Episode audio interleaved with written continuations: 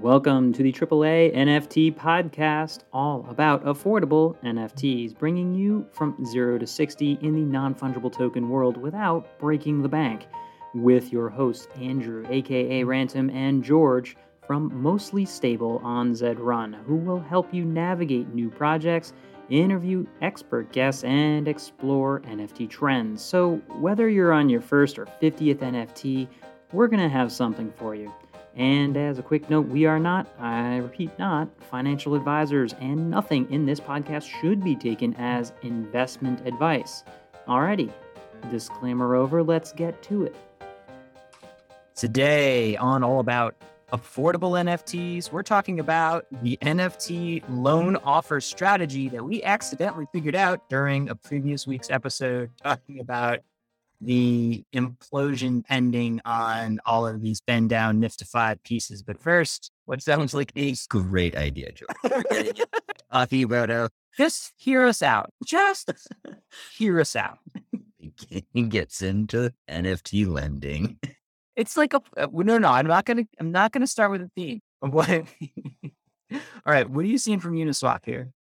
All right. Yeah, we'll get into the news first. All right. We've got Uniswap sounds like they are in talks with seven different NFT lending protocols to build NFT financialization. So seems like we are just well, we've seen what what the what problems can come out of BendDAO. We're just gonna amp it up a bit more. I mean, no, I think this is good overall. I think you know Uniswap getting into this makes sense. It's you know kind of what they've done on the the coin side looking at uh, you know many different options on the NFT side.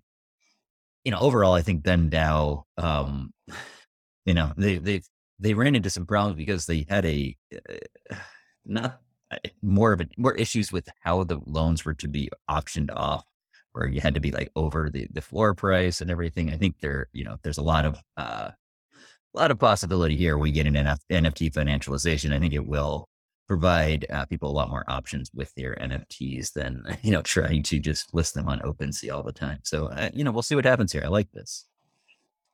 I do. It, however, it just it's just a reminder how like just gambler, gambler, yep. gambler. Oh yes, like this is like let's just like put it into context, right? Like for for trading and margining on accounts, like so few people end up doing it. And like even like the smartest folks are like, they get real squeamish when you go over 10% of your margin account value. They're like, you understand what you're doing, right? And here it's just like, hey, here's half the value of your thing. It probably won't go down on the floor as measured by this contract. And here's a bunch of V and go run around with it. And your APR is 75%. It's um, I mean, it's just uh turning everything into like a automated loan sharking, but it's cool. You know, it gives functionality. Am I saying I wouldn't do it? I don't know. It'd be fine, but you just have to be willing to lose everything instantly. Isn't that what we're doing in crypto? Oh yeah, I forgot. That's because what's your it's like, on the next it's leverage on leverage on leverage, right? NFTs hypothetically leverage on the crypto, and then you're just leveraging that for more crypto. There's what could go wrong? Yeah, right. Well, eh, well, look, we'll get into the next headline here. We've got a report that there were over $100 million worth of NFTs stolen in the last year. Uh, this is a report from Elliptic.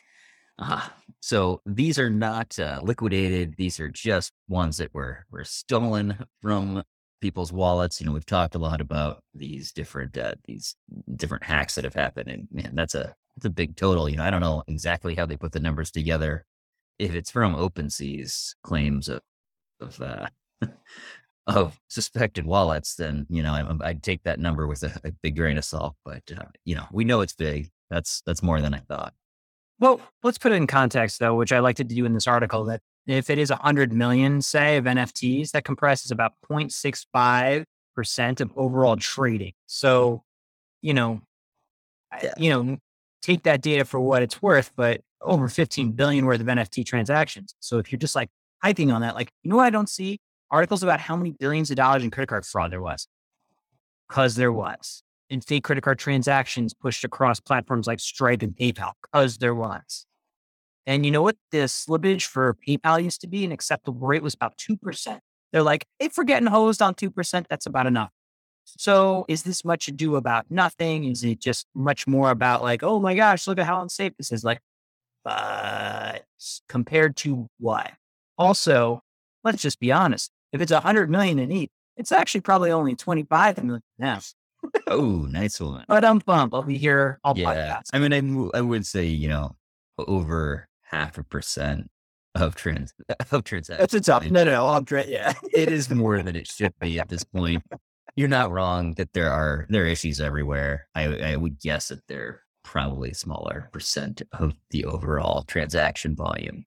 So you know we we know that there are issues, but you know, um, well we'll get to another one right now. So new NFT exchange popped up called SudoRare. So this is going to be a combination of SudoSwap where you would earn LooksRare tokens.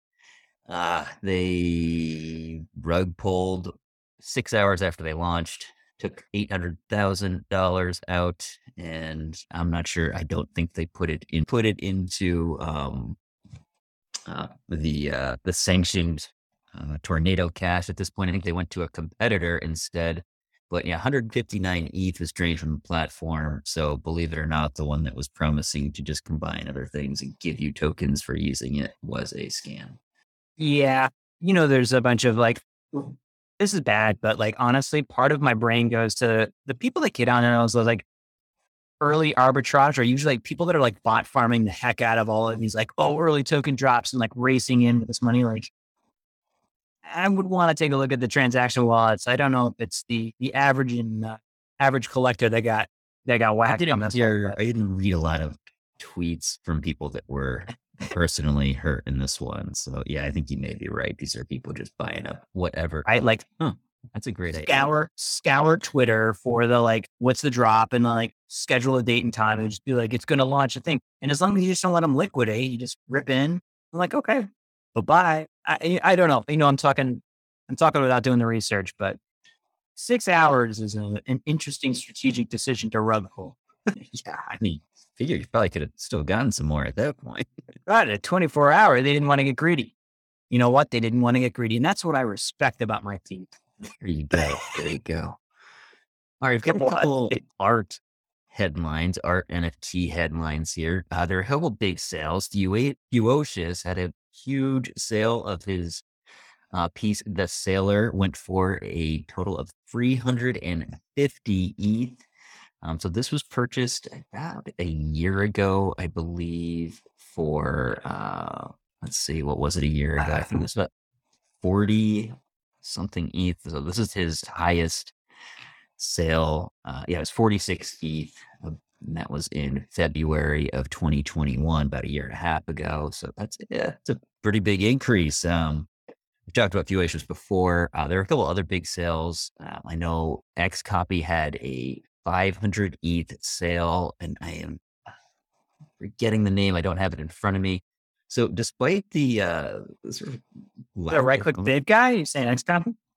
no, it was a different piece. I will uh, go get it now. But well, but despite the the quietness in a lot of the the uh, PFP projects, seeing some big art sales here. Yeah, and reminder, like could almost make like our affordable project of like things we've said before, but like artists, but Fewocious, the Flow World Paint is a previous project we have talked about. That floor is currently at 0.29, down, um, you know, down recently, but like let's just be honest, like if you're betting on an artist who's young and probably going to continue to do things, not a bad idea. Full disclosure, we're pumping our own bags here, both on these paints. This is true. This is true. Yeah. Uh, Did you know that? man, I was super. Is it really bugging you? It's just going to try to. I find- gotta look this. I gotta find. I know it's in your head. I understand. Can I go? Can I? uh Can I talk about the next one and you jump in? All right. Sotheby's hires NFT specialist to join digital art team. I'm not sure why this is news because Sotheby's sure as heck should have done this when they were hawking hawking digital wares a lot earlier, but seriously taking it um, probably to another level, I'd say. And uh, it's a collector by the name of I'm going to mess this up. Art the Mort online, and uh, they'll be joining Sotheby's team as an NFT specialist. I think. Yeah, I don't one- understand how they could. How do they hold auctions without this? It seemed odd timing to me. I'm glad they're doing it, taking it seriously, but it seems like you know, maybe before you hold auctions. Yeah, Pak selling $17 million. It uh, dawns on you. Maybe we should somebody knows something about this. Nah, it's fine. All right, whatever. Um, but, for, did you find it? I did find it. The the pieces don't panic or uh, oh. So this was by a new, fairly new collector from what I see. AOI collection.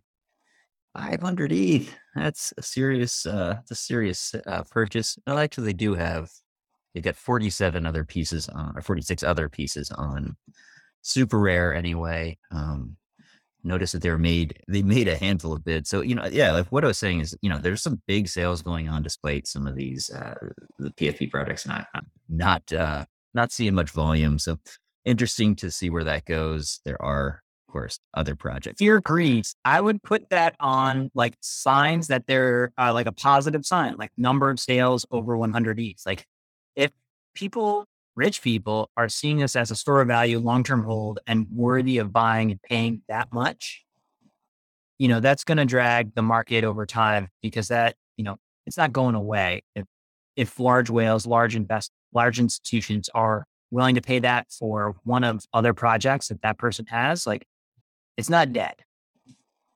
Agreed. Agreed. All right. And lastly, one other headline that caught my eye was that Y Combinator alumni, so this is there's quite a few dozens of them, raised 80 million uh, for a DAO to back crypto startups. So this is one of the uh, more well-funded DAOs out there, and they are just looking to invest in other crypto startups. So that's yeah, we're still seeing money come into the space, and I think this is a little bit trying to get a little more into um, crypto native projects than than maybe some of these other VCs have giving large amounts uh, to big teams. This is looking, I think, a little bit more at smaller startups uh, in the model of Y Combinator. Some amazing things have come out of Y Combinator. I think like Airbnb has come out of there. Uh, there's there's some some talent in there, but the other part of me is saying like, does a you know an accelerator that cut their teeth on Web two really have what it takes to incubate Web three thinking and the new types of development that just have to be done. Right. Like mm.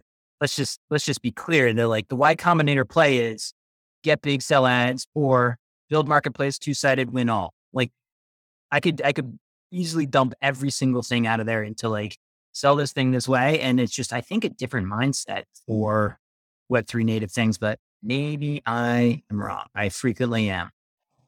Yeah, maybe it gives them, this will at least give them a perspective from inside crypto more than outside. Because from what I've noticed, there are, they have missed on, on a number of uh, successful crypto startups that did apply to be part of Y Combinator. All right.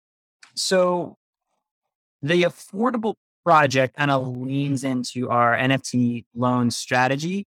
But do you want to just We'll we'll drop the affordable project, I think, as we talk about it. But I want to talk about the NFT loan offer strategy. We talked about the NFT loan, which is I have my NFT. I have an asset and I go on to like BendDAO or NFTfi and I list it. And then I t- I am willing to like entertain people mm-hmm. willing to put up collateral at a certain interest rate for 30 days. And it's a swap, right? I take that money that is valued at whatever somebody put a bid in for, and then they get my asset. Well, Andrew, can you explain to me what happens if I don't pay it back or if the asset drops below the floor price established for that loan? Well, if you don't, if you as the borrower don't pay your loan back, you forfeit the NFT, and the lender takes over the NFT. Uh, nothing automatically happens, at least um, as far as I know, I don't think it automatically happens if the uh, the floor price floor price drops, especially since you may not value your piece as a floor one, so you may still be willing to to pay off the loan. It's really up to the borrower if they're going to pay it off or not. If you choose, if because the price has dropped, you choose not to pay it off because you know you could actually just go buy the floor cheaper than than what it would cost to pay off your piece, your your NFT, you know, that might be might be the option you take. And that's certainly what we've seen with a lot of the the uh, bored apes that have been in uh, some of these these uh, BendDAO liquidity crisis crisis lately. Um, but that that isn't always typical. I, I would say it's you know especially if you're picking um, picking ones with a steadier floor, or maybe over a shorter time. Um, you know, we're seeing that this actually, at least on NFTfi, we're looking at a pretty low uh, or much lower rate of default than I would have guessed. You know, we're looking, let's see, around 11% on some of these. Um, you know, that's uh, frankly quite low um, compared to what I would expect for NFT loans. How about you? What do you think? So I'm, I guess I'm a little confused because I thought I had seen that for some contracts on Bend DAO, especially for high price items such as a you know crypto punk or an eight, that the borrower has if the price of the NFT drops X percent below the floor price or the established price, there's a sudden new contract trigger which says you have two days to pay not the X number of days in the agreement to repay. And we can we can double check that somewhere. Yeah, like I think you are right with BendDAO that they can trigger. Well, they can, tr- can be sorry, it can be eligible for an auction once it gets into the the the danger zone, and I think that's being collateralized at, at you know less than the well the floor does drop below the uh the collateralization point. So you are looking at some some differences there, and that's a uh, between BendDAO, between NFTfi. I'm sure there are others out there. Those are the ones that I know the most about. Um, BendDAO initially had set up so that uh, the auctions would have to start. I believe it actually had to start over the floor price, which disincentivizes many potential buyers from wanting to buy if you could still buy the floor for over what the uh, it may have been 95% of the price, but you know, either way, it was it was close enough where it's not enough for many who want to trigger that option. You know, generally you're looking at people that want to buy at a discount, um, provide liquidity there. So, you know, I think they have, or I know they have uh, proposed different changes to the protocol. There's now, it went from, uh, from, from borrowers being able to, to, I'm sorry, yeah, from borrowers being able to, uh, borrow or to lend at 3% up to 20% now. So they've definitely made some big changes to that protocol. Um, and you're right. And that one can trigger an auction automatically. Definitely need to watch that if you are lending on that type of protocol.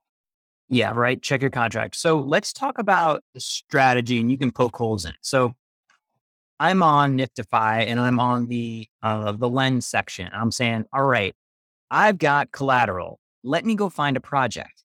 So in my mind, I could toggle something like art blocks curated or, you know, a project I already hold like Max Pain and Friends, which as we just talked about, XCOPY doing very well, making large sales. And this is like the, the most recent drop that he had. I think it's like, what was it? 7,000 of these things out there. So I know a little bit about this project. What I could in my mind go on and do, the floor price is at 0.65. I could go in here and say, I'm going to offer a loan up for, say, 0.3 ETH at 50%, whatever APR I want, put out this offer effectively. It's like a bid, put out this offer, say like, hey, take this money for 30 days. I'll hold your max pain. If something goes weird, I get another XCOPY that a project I like, I think I'm fine with. If they don't pay it back. Um, and alternatively, I just made a, like a very short term APR. I made a couple points on my ETH and I'm all right with the outcome either way. Is this a strategy? Yeah, absolutely. Um, you know, I think this is a valid strategy. We talked about it briefly a couple episodes ago at the very end of our our episode on NFT lending and then the the issues at BendDAO. Um, but you know, I think this is a valid strategy. I've seen it work out. Um, you know, people buy, be able to acquire pieces quite cheaply. Um, there's actually an example that uh, I linked in our show notes here uh, Squiggle DAO uh, walked through how they did this just recently. Um, and they've been lending on NFTFi. Um, so they acquired a, a pipe, um, one of the, the rarer types of um, types of squiggles here. Oh my God, they got this thing? So they got this, let's see, the floor, so listed floor is at 40 ETH for this type. They ended up getting it for 25 ETH because they they lent out over 50% of the value and the person flaked. Right. So this they had a 40% APR and a 90 day loan. Um, you know, the person ended up not paying that back, paying back the 25 ETH, you know, which would have been worth it. It certainly looks like based on the listing, you know, if you are patient enough, but you know, um, either the person didn't have the liquidity or chose not to pay it back. In this case, the, the, the DAO ended up just acquiring that. So they've been using that as a strategy uh, to to make money for the Squiggle DAO in the case that someone just pays off the loan and or otherwise just build up their uh, their vault of squiggles. So it's yeah. it's a good thread here of just how they did it. So if you want to see kind of an example, um, in, you know, we've looked at different types of projects, you know, looking, looking at much uh, lower value ones, but eh, I think this is a valid strategy. Um, you know, I'm kind of glad we've uh, happened upon this when discussing the lending issues. Yeah. I mean, actually, I think the, the ratio, I don't know if it was valued at 40 because they said the loan to value ratio was 80% LTV. So a little tighter, but they got a 20% off of what I think you're right, a very valuable piece that they know a lot about. So, what are the assets? What are the properties in play? You know a lot about the project. You have deep base in the project. And let's say you're like managing a fund. I don't understand why you wouldn't do this. You go about kind of making an APR. Value types of NFTs, you know, especially in a 90 day loan. I would say the typical loan is much shorter than that. And, you know, I, I would, would say 30 day. I would go, I would stick with the 30 day. Yeah. You know, the volatility think, of NFTs can can make that tough, but you know, you want I think you want to look at projects that definitely aren't pumping recently, ones that you know well, and you know, especially if you see one that may might be might not be floor necessarily, but you know, maybe you could could make a loan at the right the right price and and end up with, or you know, get up get a forty percent APR on it. That's not so bad. Trying to find some artifact. I can't find the the problem. So the one thing I'll say here is it's like it's slimmer pickings for uh, for what you're trying to potentially find. Uh, so you really um, you kind of be kind of got to be looking around for what um what's out there and, and get a sense of it. But I think there's I think there's a play here. Just wait till all these lending protocols are on Uniswap and you can mm-hmm. access them all in one place. Yeah, like seriously, like why isn't this market it's just contracts, right? Like you're just you're aggregating contracts of degens doing degen stuff, but in a different. Eh, here's what I like: yield that I understand, and I understand this. Here's the borrower, here's the lender, and I know what happens according to this contract if that person flakes. I don't know if I'm going to buy a thing anyway. I may just make a series of loans and I'm willing to wait for it. I can just be making interest on that money in a safe-ish way, right? Nothing's safe because we're talking about it. Um, I think this is a good idea. All right, so we will be diving into this further. Coming back, wait for the wait for like literally three weeks, and you're gonna just get to see the title episode. Oh God, it all went wrong. what can go right with the title? I forgot. What can go wrong with bidding on NFTs in uh in lending protocol? just NFT lending gone wrong. Andrew, there's a quote sometimes your role in life is to serve as a warning for others. And perhaps the purpose of this podcast is that. So everybody just, you just wait. We'll get in there. That's right. Yep. We'll figure it out, find out what's wrong. Maybe I start doing this with these squiggles. Do you think somebody would accept a loan to value ratio at 50%? I was surprised by how few squiggles were actually listed on there. There's I found one. That's it. Yeah, no, there's not. I found one though. So I think I'm gonna get in there and be like, hey, you want I'm gonna do some stuff. I um because I like a squiggle backed. I love a squiggle backed loan because I want it anyway, and I wouldn't mind that yield. And I understand that. See, that's the problem with this podcast. It gives me bad ideas. Oh no, what's what's next? uh, all right, so I think we've covered it. We've covered this uh, this topic. I think we've given people some some alpha thoughts here on how to get maybe a little yield or a little discount on something they've been chasing anyway. So you're welcome. And if you really want to thank us, leave a review. Steal your friend's phone, leave a review on there. Yeah, we know you're using multiple identities. Get your burner, your burner, eat your Solana phone on the side. Uh, alrighty, I'll see you out there. This has been an episode of the AAA NFT podcast, all about affordable NFTs.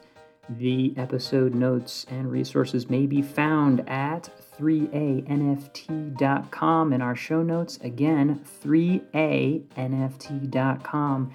And that reminder don't bet what you can't afford to lose. Remember, we are not financial advisors, and nothing in this podcast should be taken as investment advice. Thanks for joining us. I hope you learned something.